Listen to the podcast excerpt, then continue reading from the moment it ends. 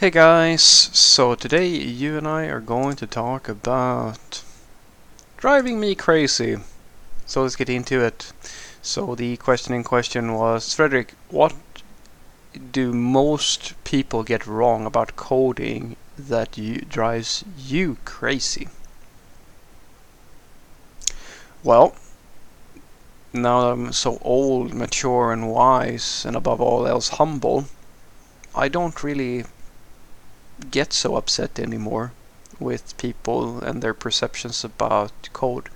The only people that are left that annoy me uh, in the in this plane of existence are stupid people. These are the only people that still annoy me. People who are either very obviously incompetent or ignorant of things and so forth. And um, I'm working on that part of myself so that I view these people as whatever power is controlling all of this as that power's way of testing me testing my uh, testing me to they're putting them in my path and now I just need to pass through them like smokes over smokes through a door smoke through a door or something like that. Something poetic like imagine that I said something really poetic there. Uh, but the coding stuff I think that is still the only thing that really annoys me about people and coding is uh, people who who who have uh, not left the philosopher stage. I find philosophers to be very annoying, and the reason why they're annoying is because it's like talking to a, like a zealot or like a deeply, deeply. Um, I don't know what to call them. You can't have a rational argument with them because the only thing they ever talk about is how this book they read or this principle they know about is the only way of living. And I had this conversation the other day with a uh, with a guy where like I had a co-work code, code review with this guy where I had written a few unit tests which just they did some assertions and he basically points out that oh that's not dry. And I go what's not dry about it? Well because you have five properties and all of the in two tests uh, you only change one property and the other ones are identical. You should abstract that into a function so that it just takes that one property and changes it. And I go why would I do that and complicate my test when the cost of writing that code was a copy paste and the impact of changing it is not really possible to foresee. We might be able to, we might not even keep this code in five months and if someone decides to fix it, it will also be five seconds of work. And the reason why he doesn't get that part is because he is a philosopher and he doesn't understand the reason why I'm writing the code and what I want with the code. I want the code to work and I want it to be simple. And the reason why we try to be dry is because if we're not dry in the wrong circumstances, it causes more work for us. This costs nothing and it's simple and it's better than his solution, but he will not listen because it's not dry, according to him. That annoys me. Holy shit, that annoys me. Same person. Claims that we should upgrade to, if I remember correctly, Yarn 3. Now, unfortunately, I am very old, wise, and mature, and above all else, humble. So I crowdsource the problem and I say, hey, guys and girls, do you want to upgrade to Yarn 3? And now unfortunately I make that fatal mistake that uh, you do when you're working in a democracy, which you should never do. That's why power is so important.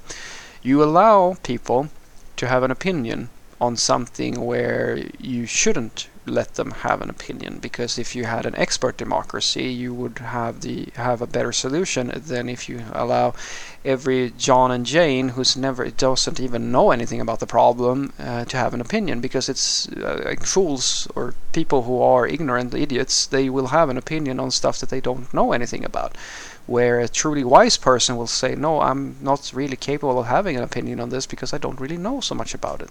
These people I love. Uh, these are my friends. I would love to give them all a hug. But that's not my reality. So the decision becomes okay, let's use Yarn 3. And because I am so diplomatic and amazing, I say, okay, let's just do that.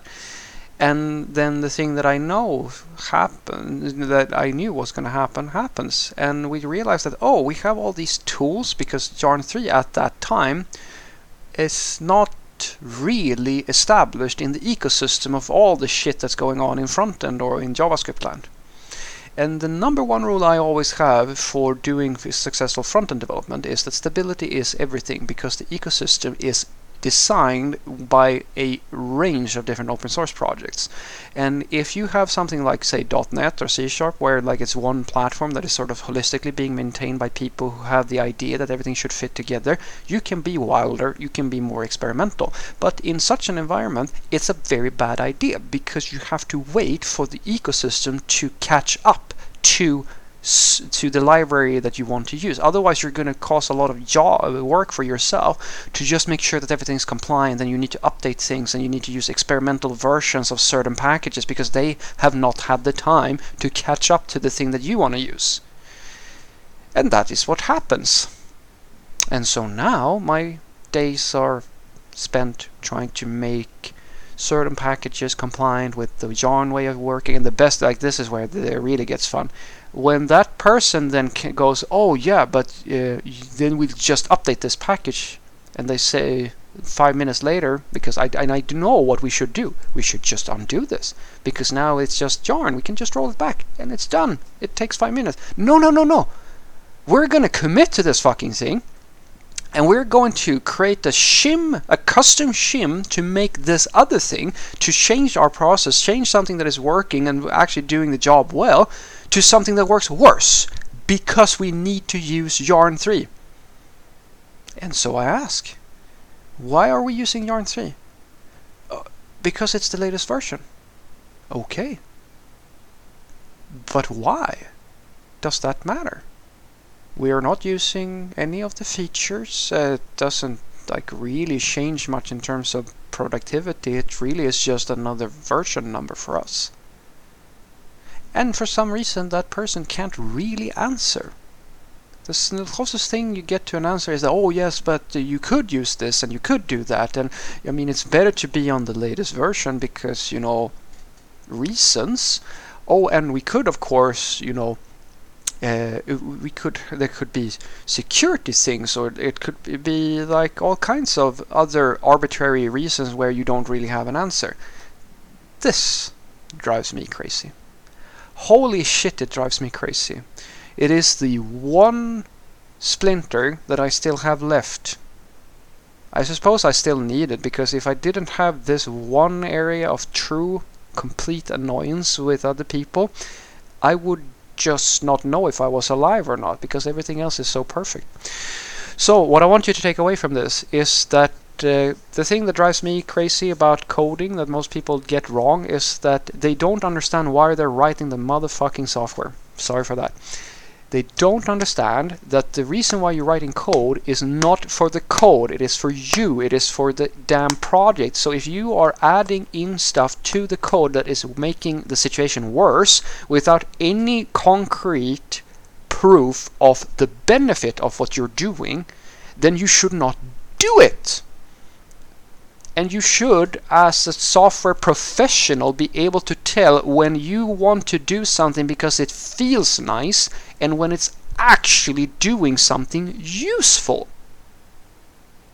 And then please, try to be humble and perfect and uh, so forth so that when you get faced with the fact that you made a mistake, don't commit to that mistake.